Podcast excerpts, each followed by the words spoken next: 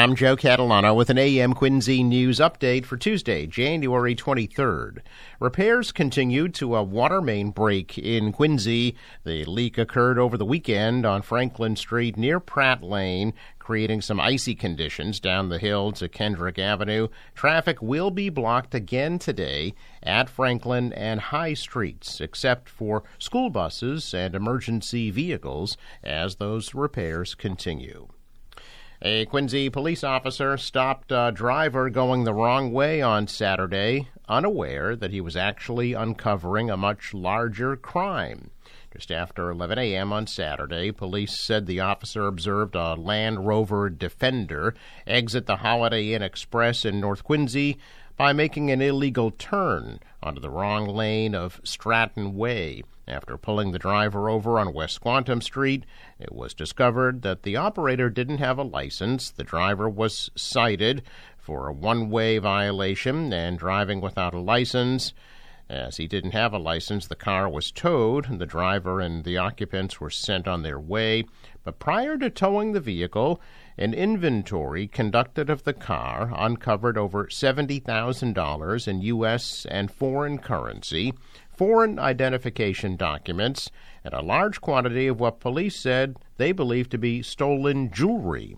Police said four graduation rings were found with the jewelry a 1960s Piedmont High School ring, a 1960s Woonsocket High School ring, a 1970s female West Point ring, and a 1990s Texas A&M ring.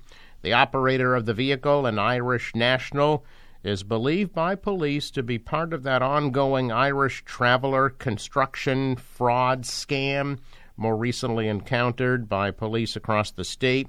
Authorities said the scams typically begin with an unsolicited visit to somebody's house by a contractor, stating they have leftover materials, and the person keeps finding more items to repair on your property.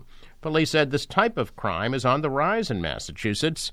The operator faces charges, which Quincy Police Chief Mark Kennedy said are a result of good police work. The case remains under investigation by Quincy Police, and the U.S. Department of Homeland Security has also been notified.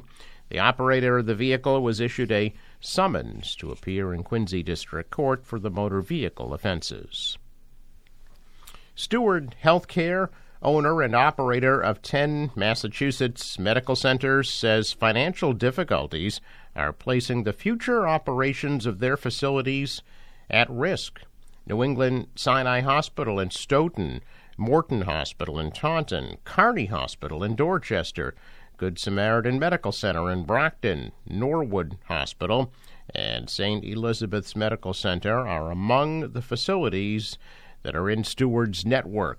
Steward said their facilities and other community hospitals face financial troubles that stem from the pandemic. Since then, the hospitals have been affected by a gap between commercial health insurance reimbursement and reimbursements from federal plans, which meaningfully trails commercial.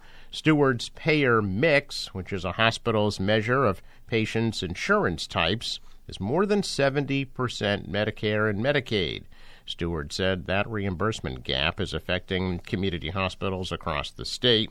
In Massachusetts, the average hospital payer mix is about 38% Medicare and Medicaid. The medical group said they are working with Governor Healey and Attorney General Andrea Campbell to address the disparity in reimbursements and to keep their doors open for communities. In 2023, Compass Medical, a chain of care centers on the South Shore, unexpectedly shut down, including their Quincy facility, leaving 70,000 patients eligible for compensation. The Lombardo's hospitality group has found rare success as a family run business that's made it into its fourth generation. The latest generation is making some major changes to keep it going. Lombardo's is closing its landmark venue in Randolph at the end of this month, but is not shrinking or sitting still.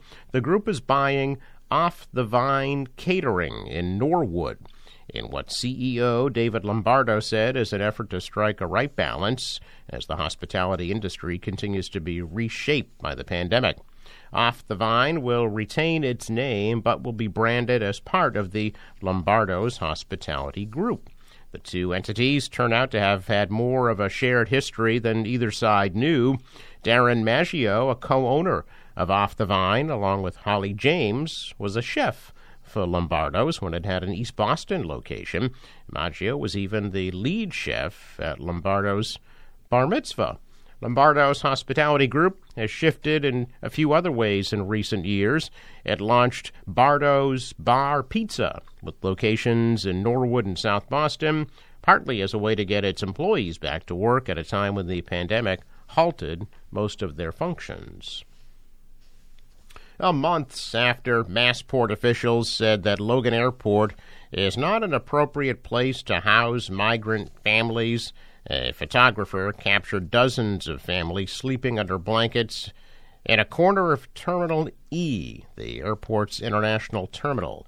The state hit its capacity to assist 7,500 families in its emergency shelter system back in November and is now putting families on a wait list. The governor has long called on the federal government to assist with the crisis.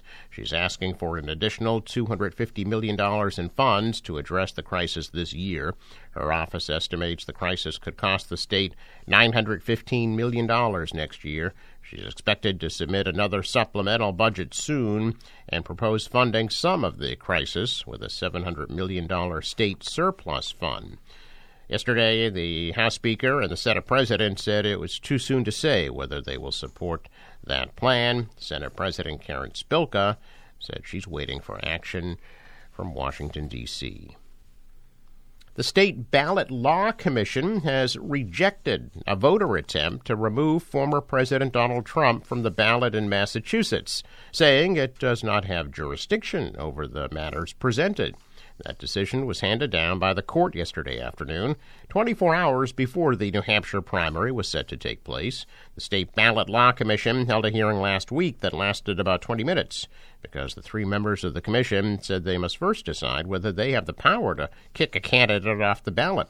A lawyer for the nine voters who filed the objection said the commission does indeed have the power to determine if Trump should be on the ballot, but a lawyer for Trump said they do not at least not at this point. He said the state Republican Party can put anyone it wants on the primary ballot. The voters' attorneys argued that Trump is disqualified under the U.S. Constitution's 14th Amendment because they say he committed insurrection on January 6, 2021.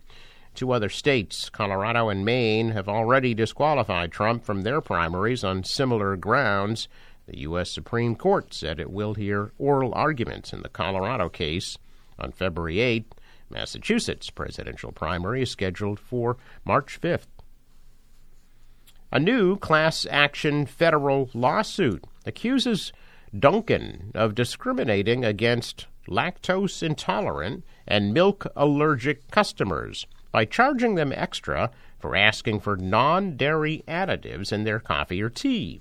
The Canton based coffee chain's additional 50 cents to $2.15 charge for consumers who ask to substitute regular milk offerings with soy, coconut, oat, or almond milk amounts to a violation of the Federal Americans with Disabilities Act and several state anti discrimination laws, according to the lawsuit filed in the Northern District of California.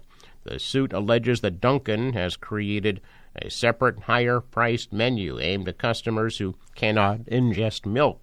The lawsuit also contends that the costs of the non dairy alternatives do not justify the alleged surcharges. Studies in the U.S. concluded the portion of the U.S. lactose intolerant population is at least 12%, maybe as high as 48%. The lawsuit is seeking at least $5 in damages per victim.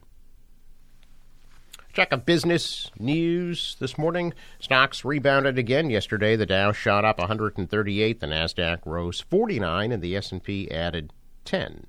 World stocks were mixed. The euro rose, and oil is at $75 a barrel. In sports, Bruins and Celtics both winners last night. The Bees beat Winnipeg 4 to 1. They will host the Hurricanes tomorrow night at 7:30. Celtics over Dallas 119 to 110. They'll be in Miami Thursday night at 7:30. Forecast from the National Weather Service. Today mostly cloudy, the high of 37 degrees. Some snow showers for the evening and a low tonight of 34. The snow showers will continue overnight into tomorrow morning, maybe up to an inch of accumulation before it changes over to rain tomorrow at a high of 35 degrees. Rain on Thursday with a high of 47, and then morning rain on Friday, but a high Friday 50 degrees. For the boater today, waves about two feet, wind out of the west, 10 to 15, gusting to 20 knots. Will become northwesterly later today, 5 to 10 knots. High tide 9:28 a.m. Sunrise 7:05, set at 4:46. Traffic note: Fore River Bridge scheduled to open today at 9 a.m. I'm Joe Catalano with an AM Quincy news update for Tuesday, January 23rd.